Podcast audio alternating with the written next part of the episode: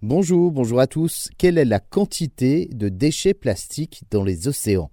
Pour répondre à cette question, il faut juste poser le contexte. La production de plastique a débuté en 1950.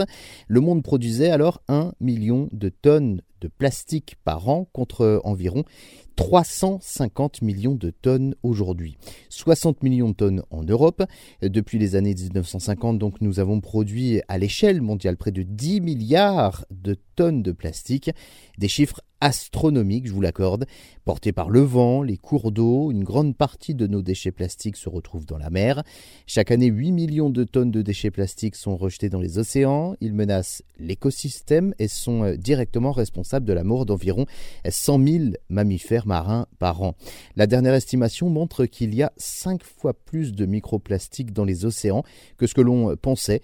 20% générés par la flotte maritime, dont la moitié environ qui provient des bateaux de pêche. Les 80% restants proviennent d'activités terrestres. Ce sont en général des déchets plastiques laissés à l'abandon à proximité des côtes, des fleuves ou des rivières, entraînés par le vent, par euh, la marée, la mer, la pluie ou le courant. Ces plastiques non biodégradables se fragmentent donc en microplastiques de taille inférieure de 5 mm sous l'action de l'érosion et du soleil.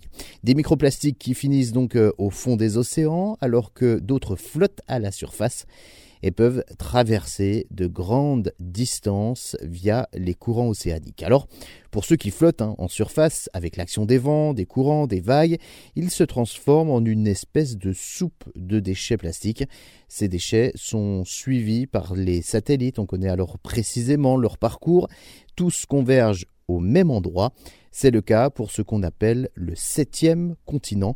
On y reviendra d'ailleurs dans un tout prochain podcast.